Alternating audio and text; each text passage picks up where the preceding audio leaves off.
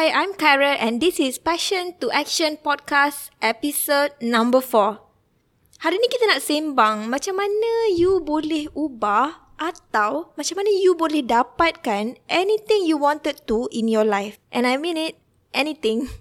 Inilah Passion to Action Podcast bersama Karat Miraki di mana anda boleh dengar action steps untuk berankan servis anda sekaligus menaikkan bisnes anda. Jom kita dengar episod kali ini dengan host kita, Karat Miraki.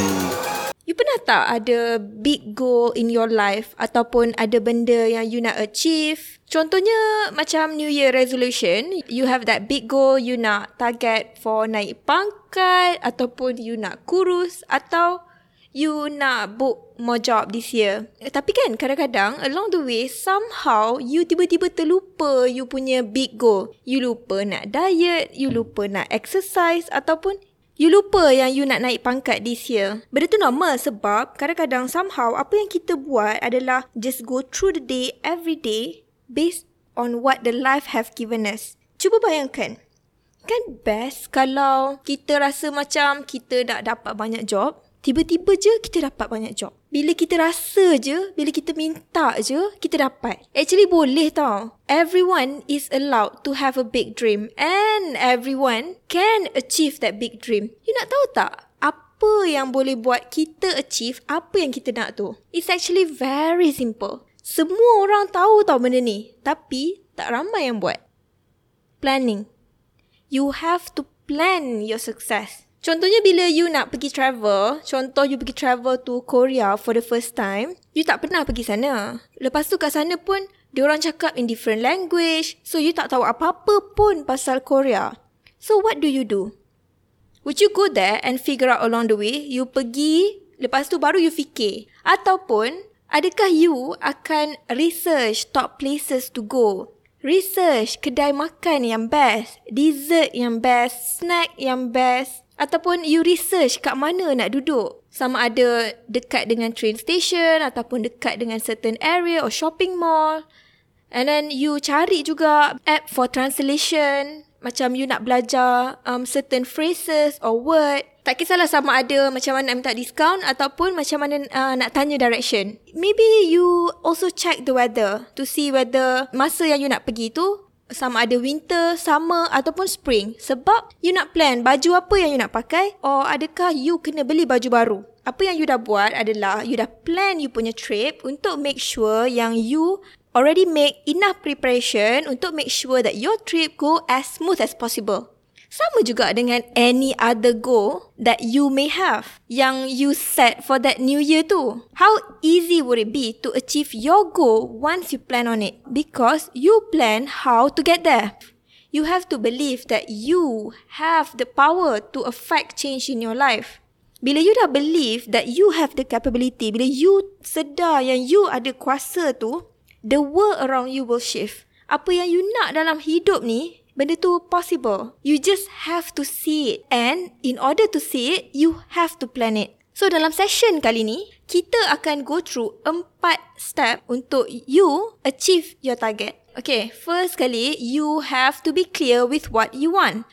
Untuk kita achieve something, kita kena change our state. Betul tak? Tapi in order to decide, what are the things that we need to change or improve. Kita kena tahu apa benda yang kita nak. What is the end goal? What is the end story here? Sama ada nak kurus ke?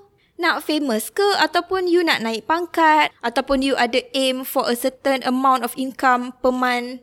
And you have to be really specific. But kalau you tak specific, dia tak clear tau. Dia tak strong enough untuk push you tau. Bila you ada target date, contohnya macam, okay, I nak book 10 job sebulan starting from uh, August 2019, for example. So daripada situ, bila you ada target yang spesifik macam tu kan, so you senang tak untuk you move ataupun you set you punya priority untuk make sure that you dapat achieve apa benda yang you nak achieve tu pada masa yang you nak achieve tu. Which is you nak book 10 job sebulan by August 2019. So bila you dah tahu you punya goal tu, you dah tahu you punya end goal, so how to start making a change? So you have to figure out the system. Apa benda step yang you kena ambil untuk you dapatkan the end result. This is what I think that you should do. Bila-bila you free, you have to get in the zone. You take a piece of paper and also pen. You sit down, get in the zone and try to figure these things out, okay? So you have to start with the big picture. Okay, I bagi contoh sebab I part-time makeup artist kan. Okay, so I akan bagi contoh that is related to my profession. But this one can also be applied to any profession. You just have to sit down you have to figure out your steps. Nombor dua, let's go through what are the steps that we need to take to get booked for a job. Tadi kita punya goal adalah 10 job by August 2019. This is example, okay? Apa step yang kita perlukan untuk make sure yang kita dapat banyak job macam tu? First kali, uh, this one is the step that I list down lah. Sekarang ni, I kena figure out apa step yang I kena ambil untuk make sure that by August, by bulan 8, I dapat 10 klien per month. Okay, nombor satu. Orang kena kenal kita. Nombor dua, kita kena promote diri kita. Nombor tiga, kita kena ada sampel kerja. Nombor empat, kita kena bezakan kita dengan orang lain. Nombor lima, good testimonial. Okay, bila kita tulis semua step yang kita rasa perlu kita buat untuk make sure that kita dapat kita punya end goal tu, barulah kita clear tau dengan apa sebenarnya yang kita kena buat. Kadang-kadang semua benda ni dah ada dah dalam kepala and we don't need to research ke apa pun. Sometimes it all common sense but common sense is not common practice. Macam kita sedar, kita tahu tapi somehow kita tak buat. Sebab itulah, I cadangkan untuk you tulis everything in a piece of paper. You take some time, duduk sorang-sorang and you try to figure out this step after kita tahu apa step yang kita perlukan untuk kita achieve our target, so sekarang kita kena tengok apa benda yang kita dah buat. You bayangkan yang lima step yang kita dah list down tadi, you bayangkan benda tu adalah kategori.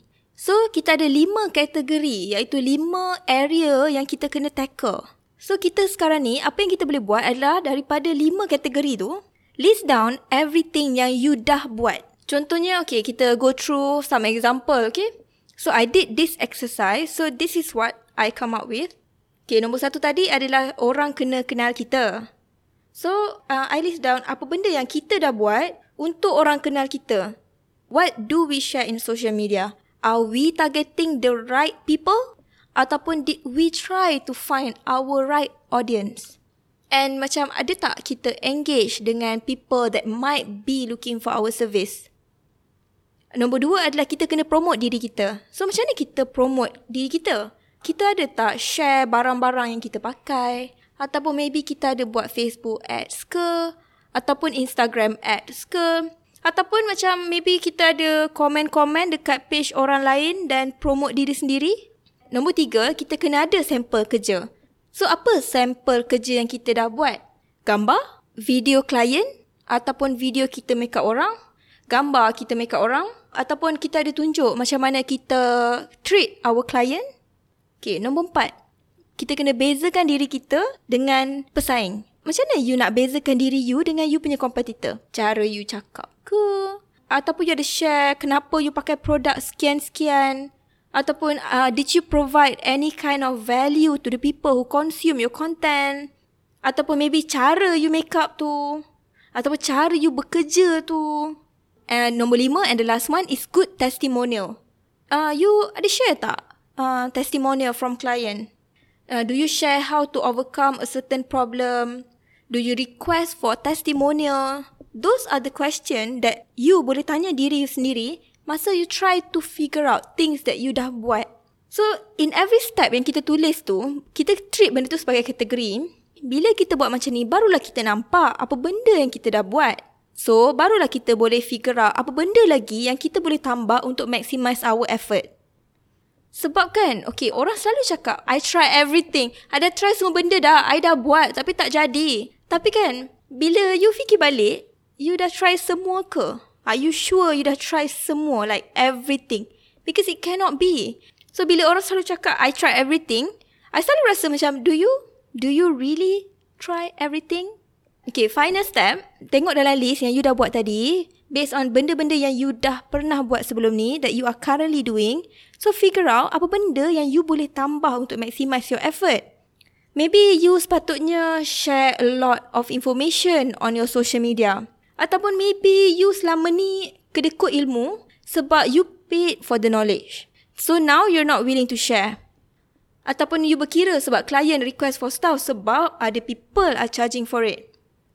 Figure out what are the things that you can do to your client or people who consume your content to make them feel like, ah, oh, baguslah dia ni. Eh, suka lah dia ni. Percayalah kat dia ni. I nak belilah dengan dia ni. Sekarang ni, we are currently living in a world where content is king. There is a lot of information that is free. Kalau you boleh build a trust between you and people who consume your content, benda tu akan buat you jadi diorang punya orang pertama tau bila diorang perlukan service you. Dia akan terfikir you dulu. I suka Aminah tu sebab Aminah tu memang best. I nak ambil dia makeup lah. So sekarang ni dalam service business, kompetitor memang banyak. So you have to find a way untuk maximize your effort and also make you different. So bila you figure out benda-benda ni semua, you boleh tahu. Okay, so sekarang ni uh, dah clear dah apa benda, step-step yang you kena buat untuk make sure that you dapat achieve you punya target which is bulan 8 nanti you nak dapat 10 job. So you tahu dah apa benda yang you nak kena buat. Okay, in my opinion, that is how you get more client and that is how you get more business. That is how you should approach things. By doing this simple exercise yang akan ambil masa you dalam one hour macam tu, you boleh dapat tahu tau apa benda perubahan yang you kena buat untuk make sure that you get closer to your goal. So in order to change your life, you kena nampak the big picture tau. You kena nampak apa step yang you kena buat. Bila you nampak the big picture, how to get from A to B to C to D, that's how you will succeed. So the fourth step that will get you to your success adalah nombor satu, be clear with what you want. You have to figure out your end goal and you have to be really specific. Nombor dua adalah list down all the steps that you need to take in order to get to your goal. Nombor tiga, list down apa benda yang you dah buat sekarang in every category tu. And the last one is figure out apa benda yang you belum buat and tambah supaya you dapat maximize your effort and fully work on each category. I hope you dapat banyak info-info best dan dah semangat untuk review your business and make the change that matter. Thank you so much for listening and I hope you tune in for my next episode. Remember, be intentional every day.